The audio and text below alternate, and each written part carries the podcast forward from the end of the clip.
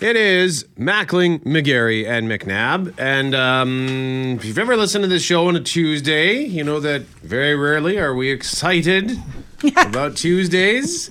I am. Second Monday. But today, I'm very excited for what's coming tonight because something's going to happen for the three of us that has not happened since before March 2020, or I guess since mid March 2020. We actually worked together in the same space until we got sent home. But uh, we're gonna all three of us get to work together tonight, Matt. And we're going to look damn good doing it. Oh, hang on.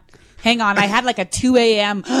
panic where I was like, I have not tried that dress on in a long time. Do I honestly think it can zip up? So I might be wearing the sweats I have on right now tonight. We'll see. Oh, you haven't tried it yet, McNabb? No, that's my point. Is I woke up in a panic thinking this, like I was thinking that we have a gala we're doing tonight for Grace Hospital. We're emceeing it. So we're working together for the first time since, uh, the spring of 2020. And I got that note from Brett last night. You can explain why you were excited about what you're going to put on. But then that made me wake up at 2 a.m. and realize the dress I'm planning to wear hasn't been worn in two years. And I have no clue where it's going to zip up in all the right or wrong Well, I think you should go get it right now, and I think you should try it.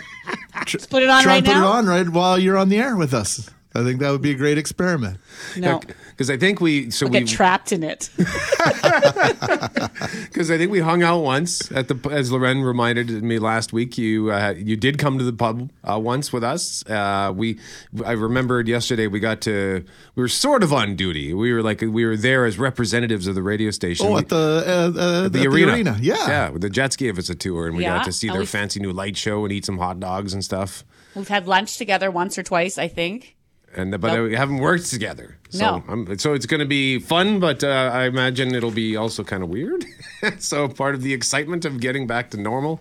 Uh, but yeah, I had to rent it because of the pandemic and the pandemic weight. I don't have a suit that fits. I have two suits. One of them is too big from what, before I lost all my weight, and then I have another suit from when I did lose all my weight, and now I'm kind of between sizes. So I had to go rent a suit. I'm like, ah, I'm not gonna make weight. I tried to make weight in time for the fight, so to speak. I told you, get a garbage bag, go for a jog. And that's how the, the boxers make weight. You lose eight pounds in like a five mile run with that with that garbage bag on top of you. I went That to sounds healthy. Uh, yeah, it's not a good idea. I, I I went to Lululemon on Saturday to see if they had any formal wear that I could wear tonight. I came up uh, empty, unfortunately. Hey, I did a whole interview when I was filling in for Connecting Winnipeg a few weeks ago about the work casual look and how, you know, I've really casual down hard in the past two and a half years. And she said, you know, there's a, there is a casual business formal type thing. And it's, it just depends on the pants. You can wear some loose elasticy pants. It just depends on what, how, how you, what you partner it with. Well, and that's a good thing about the suit that I rented, right? Because it's a rental. Yeah. The the, the pants are adjustable. Yeah, they're not not stretchy, but they're adjustable, right? they're they, they, you know. So I but he Oh, like as the night goes on, we can look Yeah. over and be like, "Oh, Brett, Brett's finished the steak. We're widening the pants. Brett is having dessert. We're going to widen them a little more." It's like when uh, Joey puts on Phoebe's maternity pants to, to eat all the turkey. a preemptive strike. That's right. But yeah, I got a, so I got a tux. I went to see Ken Lozano over at Aldo Formal Wear on Notre Dame, and I said, "Hey, I need a suit. Uh, it's it's not a black tie event." And he says, "Oh, well, you're you're, you're co-emceeing a gala. You're getting a tux, buddy." So I like, all right. Uh, and as soon as I tried it on, I thought, "This is about as the most handsome I've felt in two and a half years." then take it, go with it, run with it. And uh, if we don't show up, uh, have a great time tonight. I'm picturing Brett like Godspeed. looking in the mirror and being, "Damn, I look good." Yeah, it was. That's honestly that's what was happening. That's like, oh. nice. oh, That's a good feeling, man. You're we need to we need more of that in life. You know, It is a good You wake feeling. up and say, "Yes, woo, let's do this." I'm gonna spend a night in the town at least till nine o'clock. It, it was a good feeling because I've been struggling with my with my confidence of late because of the the, the the fact that I've been unable to lose the weight that I've been trying to lose. But it seems like uh, I feel like I've maybe started to finally lose that because I was I tried to eat healthier last week and get more sleep and get more exercise, and it seems like it's finally starting to like maybe I've pushed the pebble that's going to launch like launch the avalanche or the the mudslide or insert natural disaster here because that's kind of what I felt like a natural disaster the last few months. Have you been taking notes? Because if you have any advice, please send it across the table to me because I need to get moving. Don't eat potato chips. I, I've been on that That's it. program for going on about uh, five weeks now. So Attaboy. yeah, yeah. So No chips for five weeks. yeah. uh, well, I I, haven't won't had go chips that in far. five minutes, and that's not a joke. There's like a Were you bag of them. some this morning already? Well, there's a there's an open bag next to the my desk down here, and I don't know where it came from. But you know, you Don't walk ask in questions, just 4 enjoy. a.m. and you're like, I don't mind if I do. yeah, the only time I had any chips and dip, we were out at a get together and somebody had them on the table. And of course, I just camped out there and enjoyed them. But that's better than what I normally do. And that's to, to have a, a solid supply in the fridge of hell of a dip and in the pantry of uh, you name the potato chip. So we're very excited for tonight, and hopefully we'll get some snazzy pictures for tomorrow, and you'll be able to find those on our 680 CJOB social media. Also today at 7:05. Um, Lauren, we're going to be discussing a survey, and it's quite simply summarized as "Is trust with your employer eroding?" Yeah, so we regularly check in with the folks at LifeWorks. They survey Canadians to ask us all how we're feeling about things, our mental health, our well-being, our feelings of anxiety, or even financial stress. And one of the lines that stood out in this survey is that one in five working Canadians report an erosion of trust with their employer since the pandemic. And there's all sorts of reasons that we're going to get into as to why that might be, but change in workplace culture was the reason for this decline in trust for a large group of people surveyed. And so we want to talk this morning about that because it's interesting to me that a few months ago, not so long ago, we're, we were talking about it being the employers, employees market rather, that the workers were going to finally have their say and you could ask for more money and you could go in and do all this and that. And that wasn't the case I get for all of us, but there seemed to be this like the power is now sitting with the people, so to speak. And there's been a shift. Maybe it's finances. Maybe it's sh- things your manager have changed, but how are you feeling about your workplace right now? And how do you feel about your boss or your company? We're going to get into erosion of trust after seven. Yeah, we were quiet quitting just 10 weeks Right. ago or so. Because we could. Right. I, I got something better to move on to. And now, now what? I, I'm fascinated to see what's going on.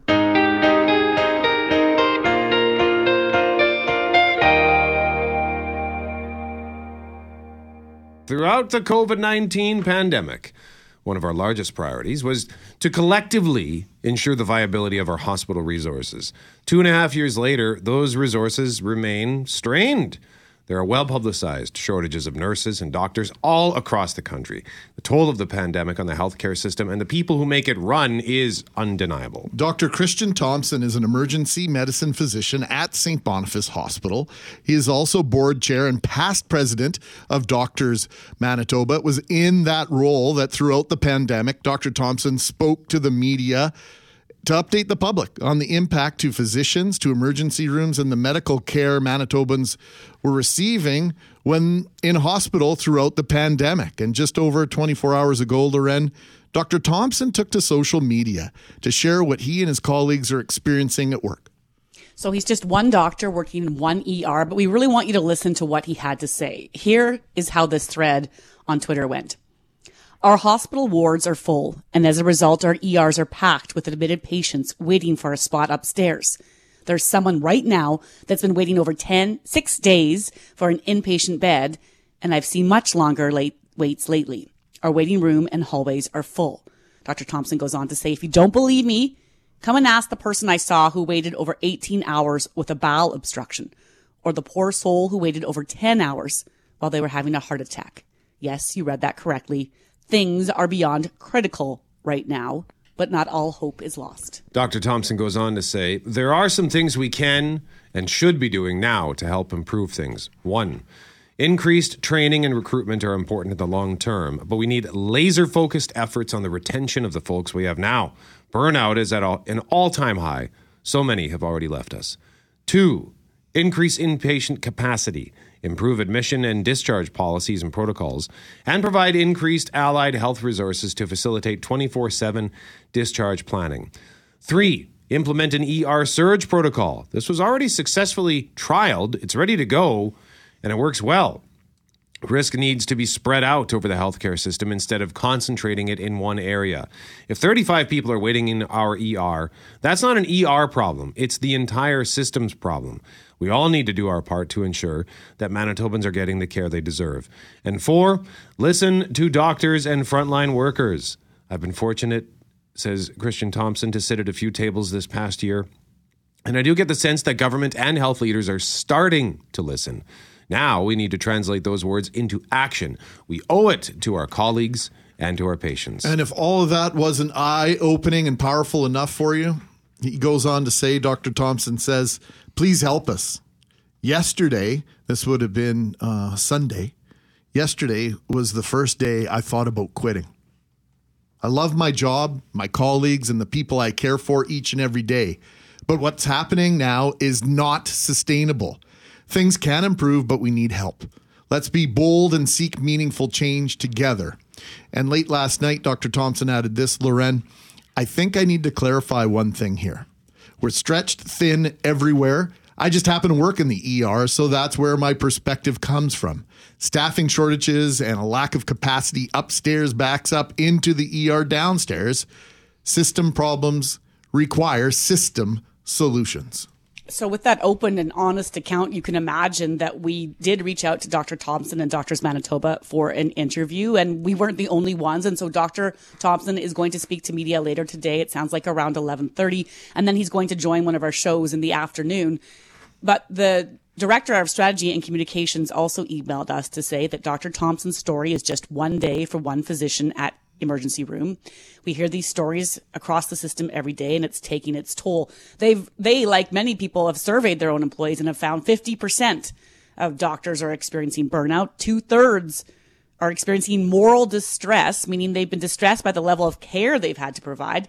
And looking ahead, 93% 93% of physicians that they've surveyed are concerned about hospitals being overwhelmed this fall or winter. So we can keep saying things all we want about, you know, we're emerging out of this pandemic, but it's been two and a half years of immense stress for the people in our hospital system. And now we have fall flus and RSV and all sorts of other things coming in to play. And I can only imagine what they're going through. So I look forward to hearing what he has to say about just what it's like on the floor on a daily basis. And and the fact that he feels people are listening now, I suppose, is okay. But the now part concerns me because that means they feel like they weren't being listened to for the past months and years. Well, I think we learned early in the pandemic we we ignore these experts, those on the front lines at at our own peril. Uh, d- despite the fact that this is happening elsewhere, does that make you feel any better? I think we had a discussion about that with regard to crime just last, last week. The fact that downtowns elsewhere are struggling, does that make you feel better? Doesn't make me feel any better because we have to fix it. This is this is there's no magic wand. And just like the healthcare system, I know things are strained. I know things are happening like this right across the country. But as Dr. Thompson is suggesting, that there are some things that can be done that need to be done, and we have to have our eyes open to them because this can't be a surprise to anybody.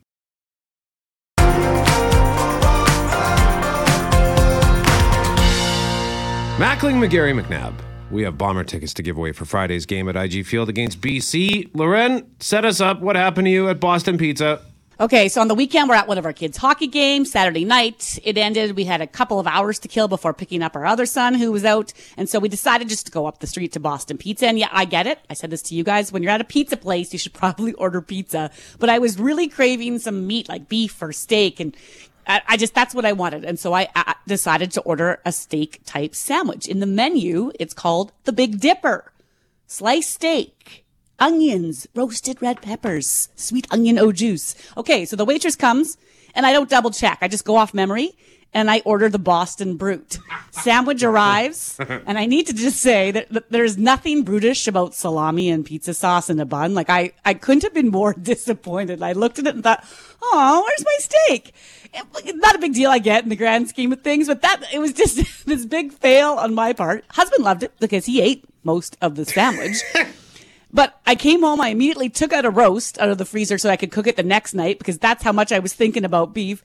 And I should add, in sharing this email this morning, the story in an email this morning, when I mentioned I had ordered the Boston Brute instead of the sandwich I wanted, Braun Jeff Braun emails me right back to say, "Were you actually going for the Big Dipper?" Yes. so Braun, it sounds like you've almost either had this fail or maybe failed this way before. So that's what we're talking about this morning: order fails or online shopping fails, what have you. Before we get to Braun, did you end up eating something at least? Yeah, like. Yeah, I ate some of the sandwich and then their fries, and then I begged my kid for one of his wings. But it just, it, I, I, and I actually do this quite often. Like my husband was laughing about the number of times I go in and like go off script, you know, Yeah. and then I end up eating his supper or you know making that mistake and eating someone else's because I'm mad about what I ordered. I'm sure it's a great sandwich. I wasn't interested at all. Jeff Boston Braun, do you like this Big Dipper sandwich? The Big Dipper, that's my go to at Boston Yes. Pizza. And I double check the menu every time because I have to, because I'm such a picky eater that I've just, uh, that's my thing. I always have to look at every little thing that's on whatever I'm ordering so I know what to ask them to leave off of whatever it is I'm ordering. So it's if I see something like the Big Dipper, it's like, oh, that sounds good. Oh, got to check to make sure there's no tomatoes on this thing because if there are, I got to ask for them to leave the tomatoes off. The one that tripped me up the most as a kid, though, was whenever we'd be in the U.S. and I would order iced tea because iced tea is my favorite Oh, drink. yeah.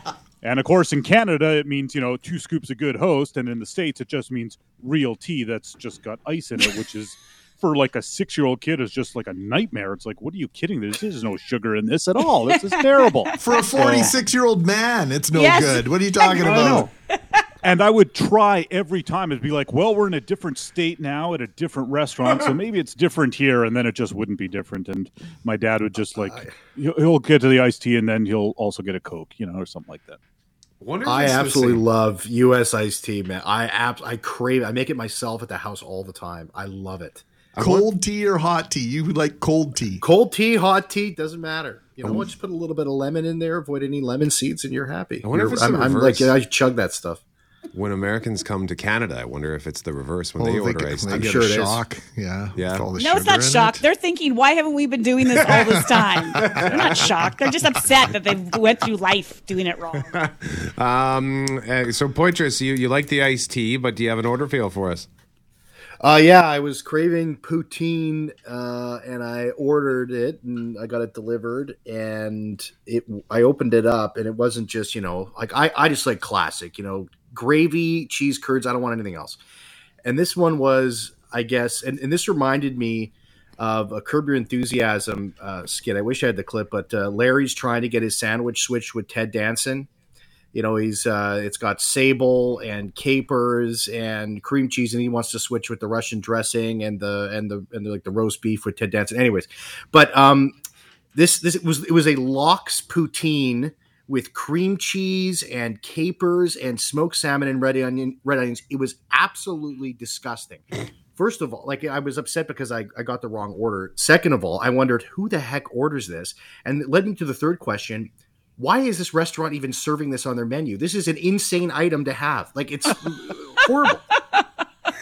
It's worse when it's delivered, I think. Like, it's one thing to have that fail Yeah. in the restaurant, but when you have the anticipation of the delivery guy and you open up that bag and then, wah, wah, like, it's so awful. Well, they clearly can't even give give it away because you got it, yeah, and you were clearly going to phone them and get your money back, and you still didn't want it. Did you tell them Oh. come and pick this up and get it out of my house? I just threw it out and went on with my, My life. I took the loss. My goodness. Did you get your money back? I, I did. I, I, I complained to the uh, to the delivery service, and they they refunded me uh, I think it was whatever they do, like fifty percent or something like that. Or, Oh, it's only fifty percent. That sucks. Uh, what about you, Mackling? Well, the big food fail came from my mom. This had to be in about ah, 35 years ago. I was uh, living at home, I think, for round two or round three, and uh, had a phone downstairs in the basement. I was uh, working long hours. My mom called to say, I'm making lasagna for you. It'll be ready in an hour. And my bedroom was right underneath the kitchen, so I could smell it. And I get upstairs, and there's this big lasagna on the table for me, glass of milk, nice cold milk, garlic toast. And before I take the first bite, my mom says, I thought I had mozzarella cheese, but I didn't. Uh oh. So I had to make it with Kraft slices and stuff. Oh gosh. No. It was the biggest disappointment on any level any way, shape, or form of my lifetime. Oh, boy. Wow, a really rough day for Mac. Yeah, it That's how I a- feel about turkey biscuits. terrible. And uh, yeah, I, I tell that story at a- any opportunity because it, it was a devastating experience. Yeah, I mean, hey, I don't, I got no problem with Kraft Kraft cheese slices, but on the lasagna, right place. Yeah, there's a time and a place. Forte, do you have an example of an order fail? Yes, uh, Amazon. And uh, I order my hair product off Amazon. And uh, the stuff that I used to order it was $30 for about like a hockey puck size container. And one day, it usually, costs 30 bucks. It goes up to 90. And I'm going, I'm not paying that. Wow. It's because it got discontinued. And so I had to look for a new hair product. And ordering online looking for a hair product is a terrible idea because you never know what you're going to get. And I've ordered three different products from them, and I keep ordering. I keep ordering, and I keep s- keeping these hair products that just don't work in my hair. The uh, it just doesn't hold up my hair. So now in my uh, cabinet in my bathroom, it's filled with hair products. With a thousand products that are available on the store shelves aren't good enough for you? I've tried. I've I've tried. I have What's products. so special about this stuff? Like you can't get that? it's It's got thick, loyalty, man. It holds my hair up. The others don't. Makes me look greasy. Is it I don't of feel like you have more tears? than like a quarter inch of hair. I don't understand. Like Forte, remember that blue goo we used to have? We used to put in our hair when we were like in Dippity-doo? stuff? Stuff is terrible. We're asking you about order fails, and before we introduce our next guest, what does Michelle have to say, Lauren, on the subject of order fails? I was visiting my grandma and she used to make desserts for each of us. I love a good apple crisp. When a trip to her house, she made an apple crisp for me. She was proud because she was able to use the crab apples from the garden. When we dug into it, it still had the apple skins, cores, and seeds inside. I could not eat it, but had to pretend it was delicious. Yep, that would be hard to fake. That's a hard fake. Was there at least ice cream on the side Damn. to make it somewhat Oh, palatable? it's like how I feel about that Christmas pudding fruitcake stuff that oh. gets, and you just got to choke it down with water or milk or something. And I see we have some feedback here from Big Daddy Taz on the healthcare system. We're going to get to that in our next segment here because we want to get into different kind of health topic right now. I don't know if this is going to make any of you feel any better, but if you're worrying right now about your finances, if you're feeling down or lower than normal, you are not alone. Yeah, so for five straight months, anxiety, isolation, and work productivity have been scoring lower than normal on a survey done by LifeWorks.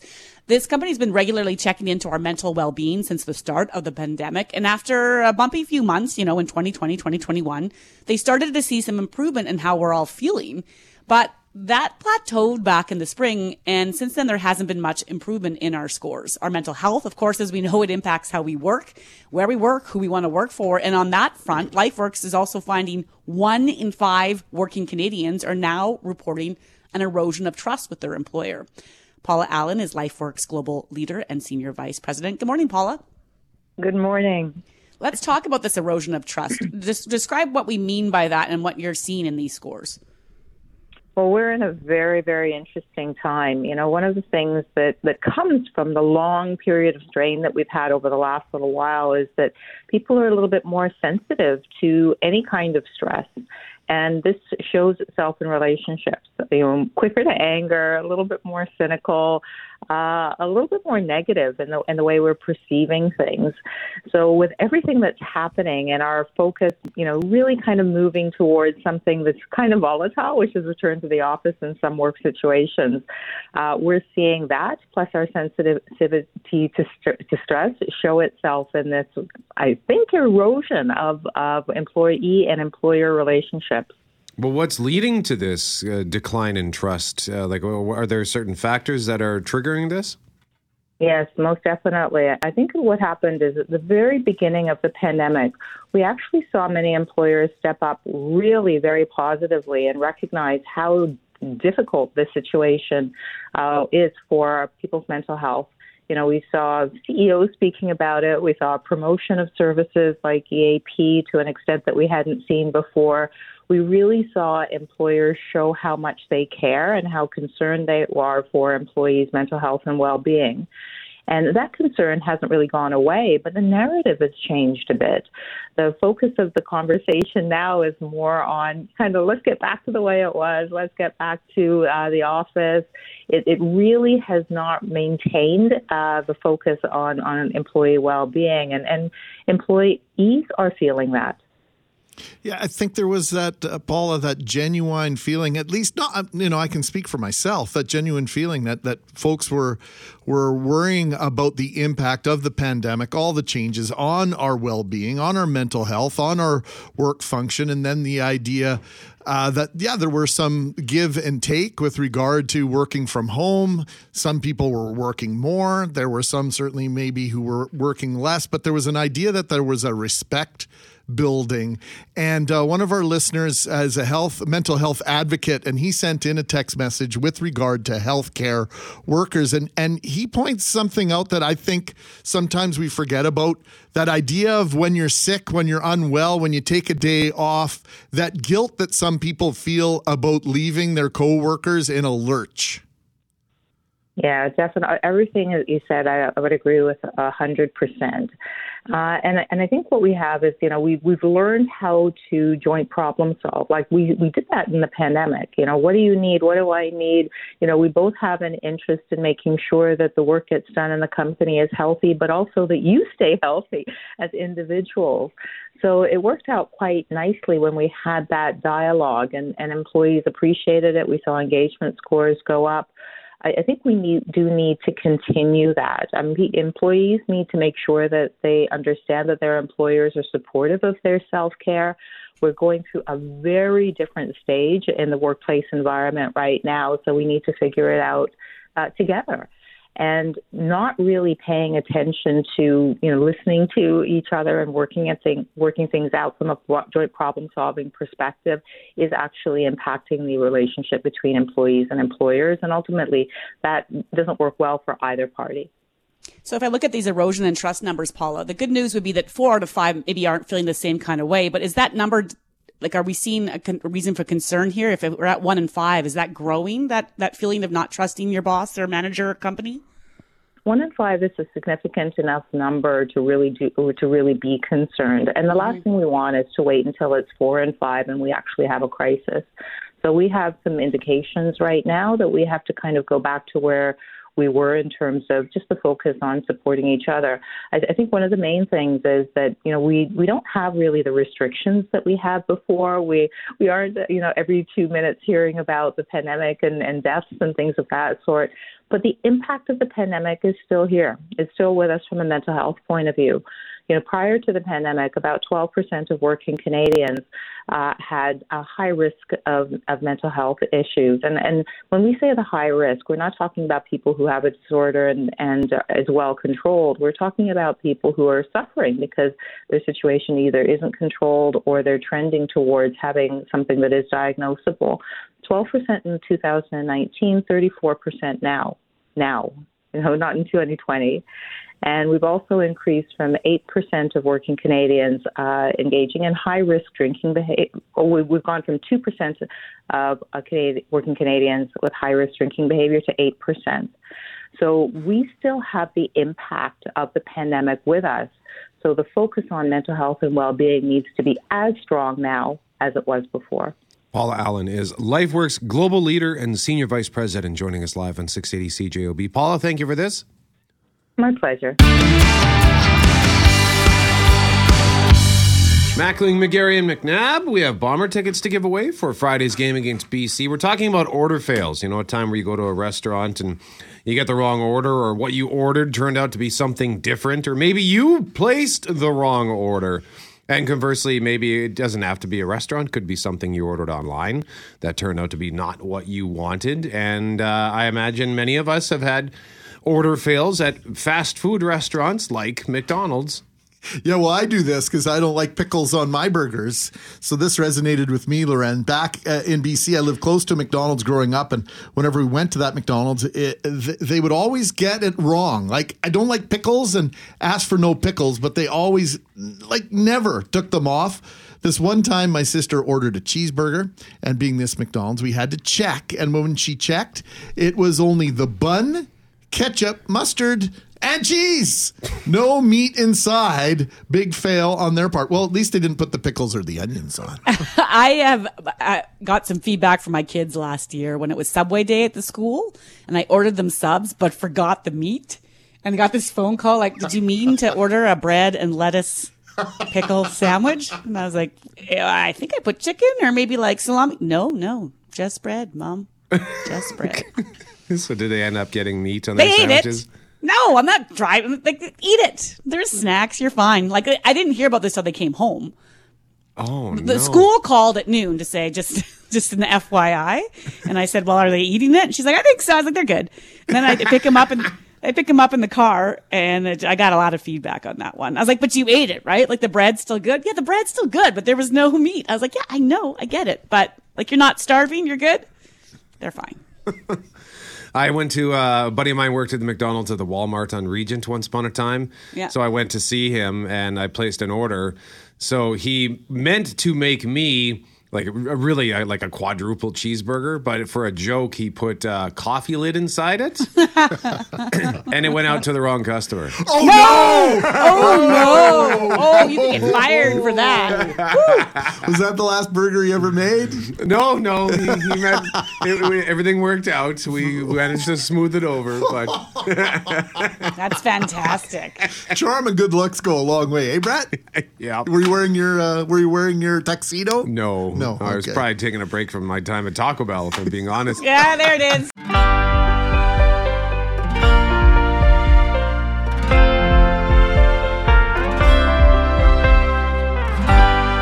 Friday night, Bombers. They host the BC Lions in the final game of the 2022 regular CFL season, and our next guest will become the 14th inductee to the Ring of Honor at IG Field on Friday night. Joe Poplawski played for the Blue Bombers from 78 to 86. Twice saluted as the CFL's most outstanding Canadian in 1981 and then again in 1986. And he was also a finalist for the same award in 1989. Joe Pop still ranks Greg third all time in Blue Bombers histories in receptions at 549, receiving yardage at 8,341, behind only Milt Stegall and James Murphy. In 1978, Poplawski was named the Canadian Football League's most outstanding rookie, and he was also an analyst on Blue Bomber broadcasts right here on 680 CJOB. We want to say good morning to Joe Poplawski. Good morning and congratulations, Joe. Thank you very much, uh, everyone. It's uh, it's quite an honor, and uh, really looking forward to Friday's celebration. So I don't need to tell you this, but for listeners that maybe don't know, you came to Winnipeg in a trade from Edmonton, your hometown. Is there any way that you could have imagined you would not only have such an illustrious career and an impact on the Winnipeg Blue Bombers, but that you would ultimately have such an impact on the community here in Winnipeg?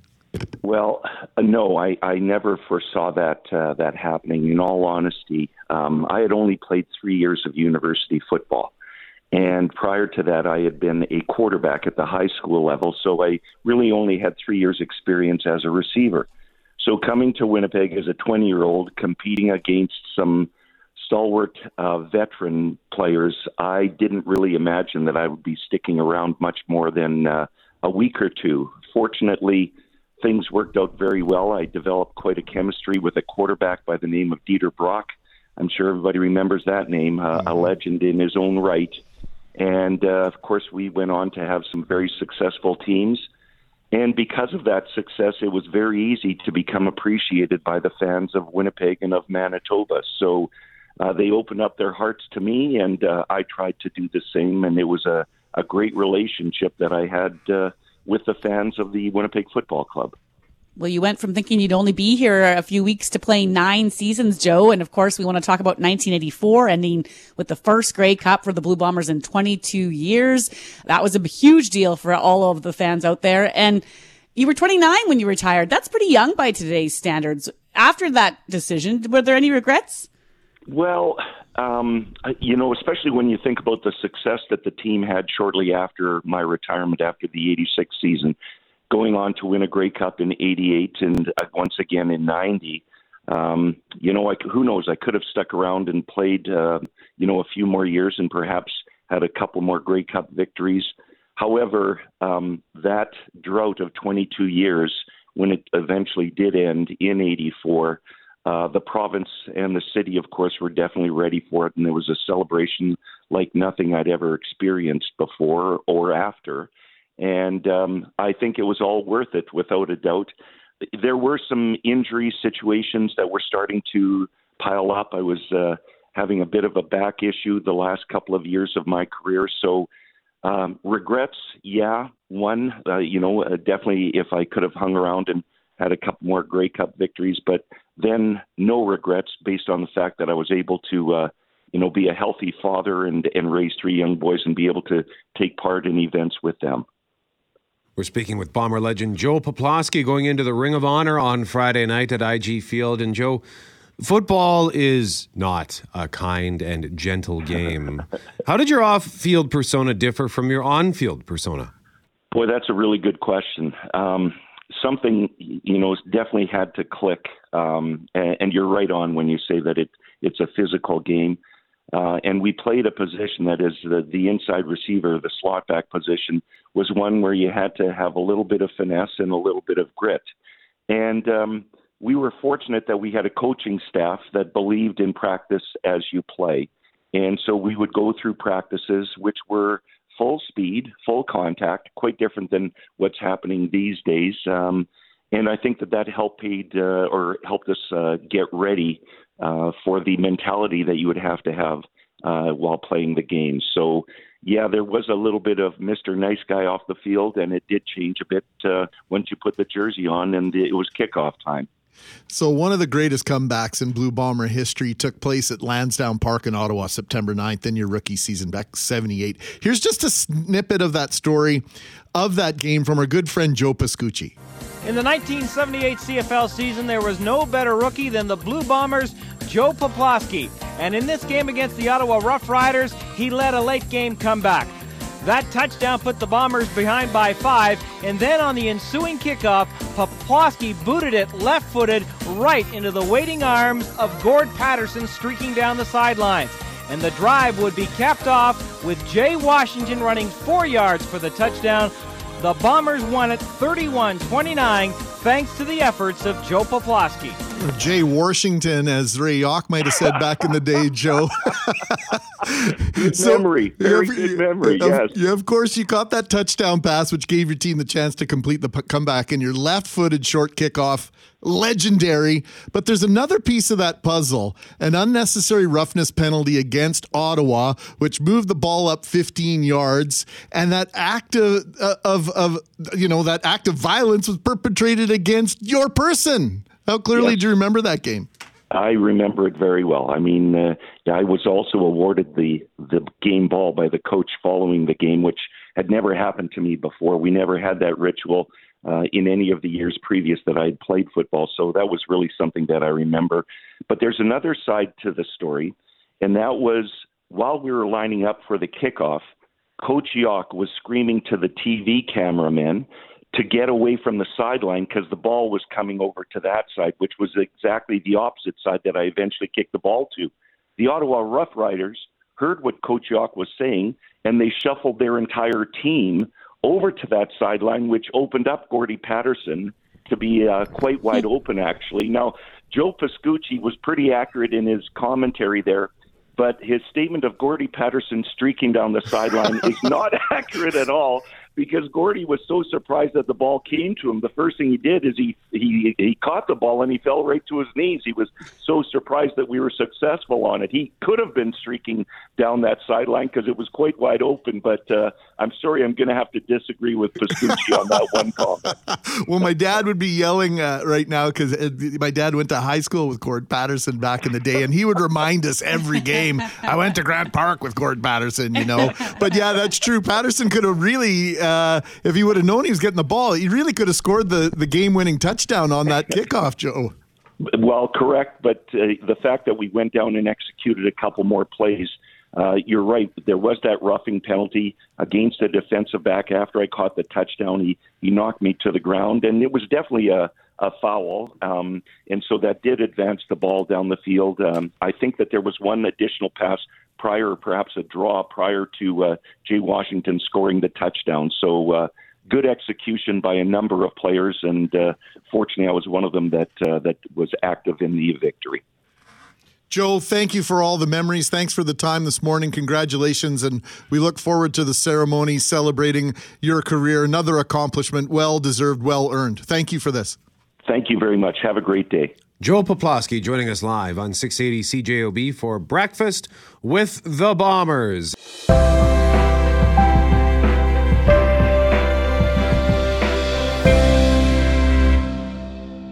Giving Brett Megarry just a couple more seconds here to try and get back into the studio. Lauren McNabb, Greg Mackling with you on this Tuesday morning. It's a little bit gloomy, but uh, the weather's supposed to get better come Thursday. So hang in there. Lauren, I hate to tell you this, but Brett Megarry's entering the studio with guess what? Food. Food from the Winnipeg Football Club. And On- once again, I was just in there working two weeks ago, and I didn't get any food sent to me, Wade. And then, Mm-hmm. sure enough, the week I'm not bad, Wade, uh, food comes. Wade, And a bunch of glow sticks. ugh, Wade. All sorts of stuff. Are there jerseys in there too with all our names on them? Well, let's just see what Mine says uh, number seven, uh, Mackling from uh, Ma- Lauren and Company.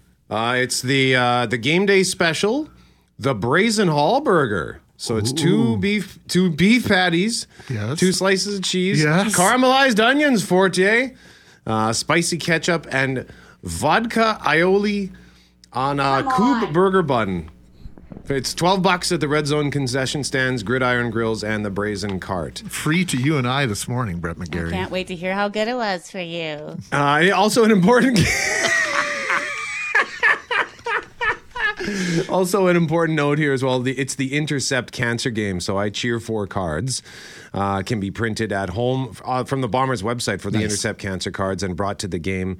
There will be limited quantities printed at the game, and there's going to be pink merchandise as well. So hoodies, T-shirts, toques, mitts, and cowbells for sale, with a portion of the proceeds going to the Cancer Care Foundation of Manitoba. Will you forgive me if I just get out of my chair there, walk over and uh, inspect these hamburgers, Brett? Okay, little it was a little bit of an interesting process going down to get these as well, Because they have the so the back door. Um, when you walk into the back door, it leads to this sort of ramp that then goes down into the lobby. But they're reconstructing that ramp. So the only access we had was to use the freight elevator. So I ran out at 757 and waited three minutes for the freight elevator to go all the way back down. And as I was got out of the elevator, there were three people waiting to go up. So I knew that this was going to be tight. Uh, so yeah, that's why I walked in just as you guys had had gone back on the air. So sorry for the uh, pardon the interruption, and I, I am sorry, Lauren. I, You're not sorry. yes, I am. Not am. sorry. No, you're not. Yes, I am. Discarding the How dare you. pickles here. Are the, the, sheet anyway?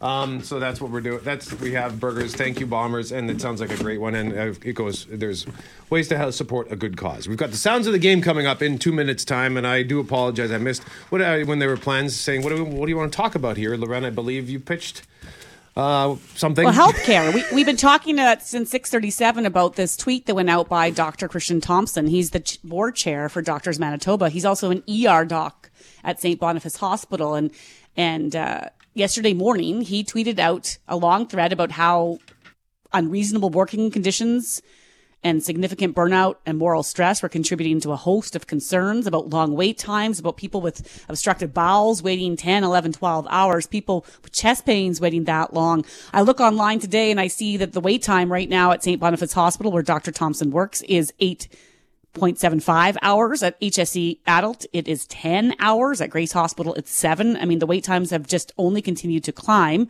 And Dr. Thompson is going to hold a news conference at 1130 to further expand upon his tweets, but he called for a number of things like, yes, we need to bring more healthcare professionals into the system, but he also said we need to work to retain the ones we got because one of the parts of his tweet that stood out was the fact that he said, please help us.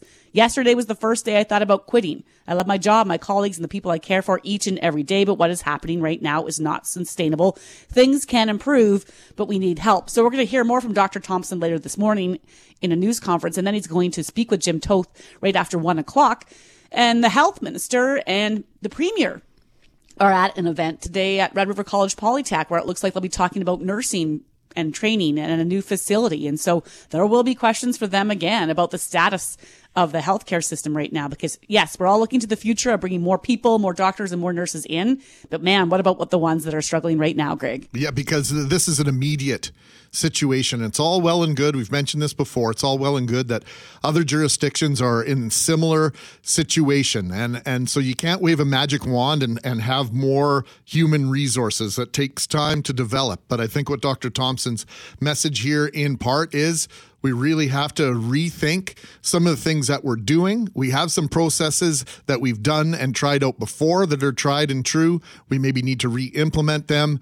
But also, the bottom line message here, Brett, seems to be we have to cherish, take care as best we can of the human resources of the individuals, the doctors and nurses that are on duty right now.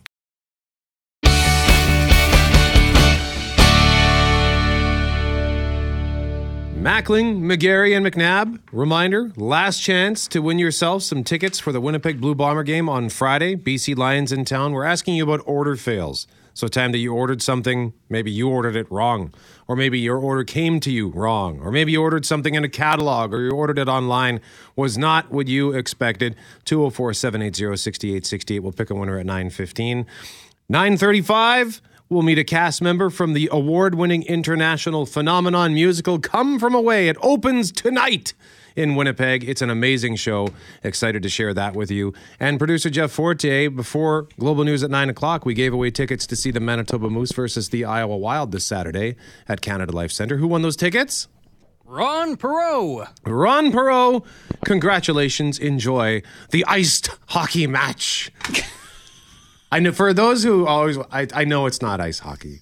Although the Nintendo game is called ice hockey. Yeah, no, no, wait, you're right. It is ice hockey. It's I find it endearing. hockey. I find it endearing. I think it uh, speaks to people who may be field hockey enthusiasts. Exactly. For We know all the there are bevy of field millions of hockey those. people out there, there. there are probably more field hockey enthusiasts in? Winnipeg than there are San Diego Floor Padres hockey? fans. So Guys, there's lots of different kinds of hockey. You That's need to be clear. table hockey. That is your bubble job. Hockey, Is to make things clear. air Cut hockey, to the chase. hockey talk. Oh, sorry, that's honky tonk. Uh, so yes, North American Ice Hockey League. Well, this one I guess would be what would you call this? The uh, the, the American Ice Hockey League, but I got we got to come up with something a little Yeah. more creative than that. Okay. sorry, I'll, you, you, we'll have to let it uh, simmer. Yeah. a little bit. Okay, because we don't want to imply that it's like sub tier or anything. Anyway, because I was going to say junior North American Ice Hockey League, but yeah, I don't, I don't like that. That doesn't. Okay, all got to think. I'll have to think of something else for the AHL. In the meantime, today is Dwarfism Awareness Day, part of October being Dwarfism Awareness Month, and we understand that our next guest has some exciting news to share on that front. Samantha Ray, Rayburn Trivick is the president of Little People of Manitoba. Samantha, good morning. Hi, hi. How are you? I'm doing well. I haven't even seen you on a walk for I I, don't know know, I two know. summers. I know, and it's probably beautiful over there with the leaves.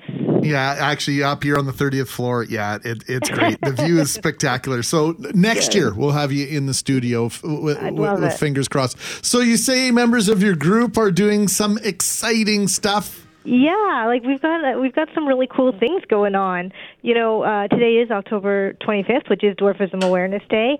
You know, we've got folks. You know, I, I'm not sure if you saw Family Feud Canada. Connie was on there, one of our board members, and they, her and her sisters, you know, really rocked it, and they No way. away with some winnings, quite a bit of winnings. So that was pretty cool. They advocated for dwarfism while they were on there, so that was really great to get our name out on a larger scale like that. We've got Avery, who's para swimming, so she's going to qualify for the World Dwarf Games next year in Germany. Um, she's really killing it in swimming, and she's definitely one to watch. She's only 14, and she is going places. We've got uh, Vivek, who's meeting the Pope tomorrow with his soccer team. Um, you know, Yale, who through the pandemic won the Winnipeg Music Festival for his age group. He's going to the badminton paranationals. You know, it, we've got a ton of good things going on in our group, and all of it is happening because of who they are as wonderful individuals and not because of any sort of stereotype. So it's hmm. pretty cool. Sounds like a lot of it's been driven, Samantha, by young the young people, you know, the teens, Yeah. the kids getting out and talking. How important is that to not just talk to kids about dwarfism, but to, to have people themselves leading that conversation, the people living it with it? Oh, so important. I, I think you couldn't do it without people leading it. Um, it's the young generation that's taking our message further. It's the young generation generation that's growing up in a different world, and they're able to really make um, great strides, take take us further than we've been taken before, for sure. And I think you know they've got a certain kind of confidence and a certain kind of you know completely cool with who they are and are really like comfortable in their own skin and I think it's it's really neat. And as far as you know, kids and young people, I'm always impressed with with how you know much has changed and how it seems like a progressive and open minded they are, and how there's this push to get away from bullying and all that. But but kids are still kids, and kids can be awful and hideous and mean. And so I'm wondering, with kids who are affected by dwarfism, do they still deal with bullying? Oh, for sure, of course. Uh, and I don't think I think that uh, not just kids with dwarfism, born with dwarfism. I think that's across the board, but I think it's less than it was. But definitely, there is still that that um, there is still bullying that happens. But I think it's how it's dealt with now is much more impactful than it was maybe even five, ten years ago. Well, you know, I, I, think that's become such a big part of the conversation for all kids, and mm-hmm. in, in, school is the idea of bullying and and why it has impact not only at the present time but but long term but as as we move forward here Samantha it feels as though you know we talk about mental health and how the stigma mm-hmm. is maybe depleting and so now it's about resources for those that that need them. Are, are we seeing a turning point in in your view and and how the public view views dwarfism and and those you know dealing with it living with it their families and and is is there a shift here I think so. I mean, I'd be naive to say that it's totally on the other side now. Um, but yeah, I, I do think we're seeing a shift, and I think part of that is the advocacy that's been done. You know, um, you speak of mental health, and, and in our community, good mental health is incredibly important, mm. um, and it's something that can impact us greatly. We know that our you know, our community has high amounts of suicide and addiction rates, and uh, I think the pandemic has brought a lot of that to light. And I'm talking the community as a whole, Little People of America, Little People of, you know, the the, the broader community. Um, one of the things I was lucky enough, or that was lucky enough to happen to me, is I was voted in as advocacy director for Little People of, Manito- of America. Sorry. So with that role, I'm able to, you know, work on initiatives that are tie into mental health. And then because of that, I can bring it into Little People of Manitoba and can provide greater resources on that front here, which I'm really excited that some of the next initiatives will be focused on mental health. For you, I'm curious. You know, when, when you when you're coming to us to, to share this message and try to drum up awareness, what's one of the number one questions you get, Samantha, from people in terms of misconceptions, misunderstandings, or maybe even just the things that many of us say wrong when it comes to having these very important conversations? You know, I think it always comes down to wording, and and you know, as much as we've advocated to inform people that the term midget is really offensive, it still pops up and it still comes up and it's still something that we hear, well, what's the big deal? I don't mean it in this kind of way. Um, you know, and so if if there's one message I can give, it's uh, well, if there's two messages I could give, it would be the first is to re- remove that word from your vocabulary, midget. It's just highly offensive. And the second would be just kindness. Kindness always. If somebody tells you they don't like to be spoken to in a way or they don't like a certain word referred to, believe them. Change it. That's it. Samantha Rayburn Trubick, congratulations, by the way, on getting voted in with the Little People of America. That's exciting news. Yeah. You sort of downplayed that in our email exchange before the call. yeah. Uh, yeah. The uh, the modesty is showing there. And uh, before we, re- real quick, Samantha, uh, Avery, I, I, think we met Avery in studio a few years ago, and, and my boys yep. curl against Avery back in the yep. day. And so, uh, yeah, it's just uh, that inclusiveness is so important. So thanks for the work that you do.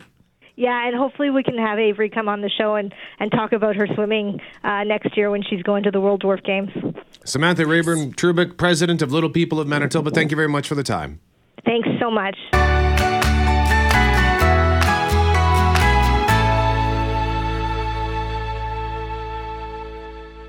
Mackling, Megarry, and McNabb. We've got bomber tickets to give away for Friday's game. BC Lions in town. Final game of the regular season. We're asking you about order fails, a time where you ordered something and turned out you placed the wrong order, or maybe you did order the correct thing, but they screwed it up, or you got something online or on a catalog and it just uh, was not good. And we, again, tough stories to pick from. We have a winner, we have a runner up. Brett and Selkirk, Lauren is our runner up. So Brett says, I'm backpacking in Europe in the 80s with a friend, and I stopped to stay with some of my family in Glasgow. One morning, I went out for a run. Upon my return, there's a big bowl of porridge on the table. My great uncle and great aunt and friend with a curious smile on his face all sitting at the table. I'm starving. I go in, dive into that steaming hot bowl, get the spoon into my mouth, and as soon as the food touches the inside of my mouth, I had to stop dead. The sting of an overwhelming taste of salt made it impossible to bite down. I returned the spoon to the bowl straight across the table. My great aunt is now glaring at me. What else can I do but admit I just can't eat it? She was not happy, and my friend was chirping about how ungrateful I am, and my 92 year old aunt slaved over the stove to make this beautiful breakfast.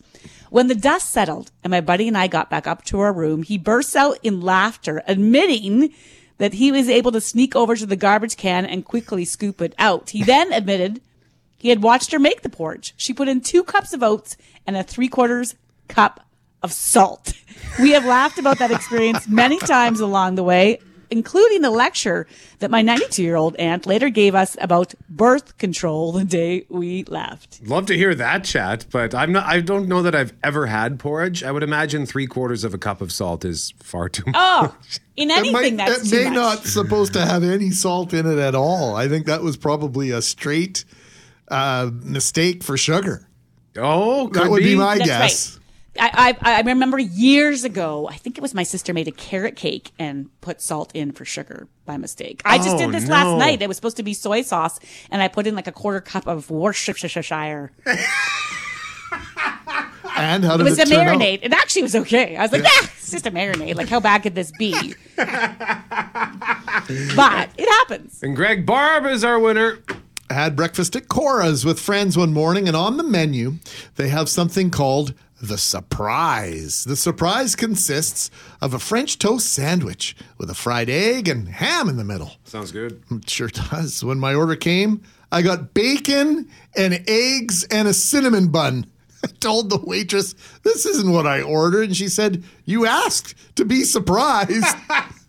I said, I ordered the menu item, the surprise. We laughed and I ate it anyway, and it was delicious. Oh man, servers just trying to be because that's like when you're serving and people say "surprise me." Isn't that annoying? Yeah. Ah, well, what, should, what should. I have? It's No. almost as annoying as Do I need a jacket today? I think it's worse when you ask the server, though, what would you recommend?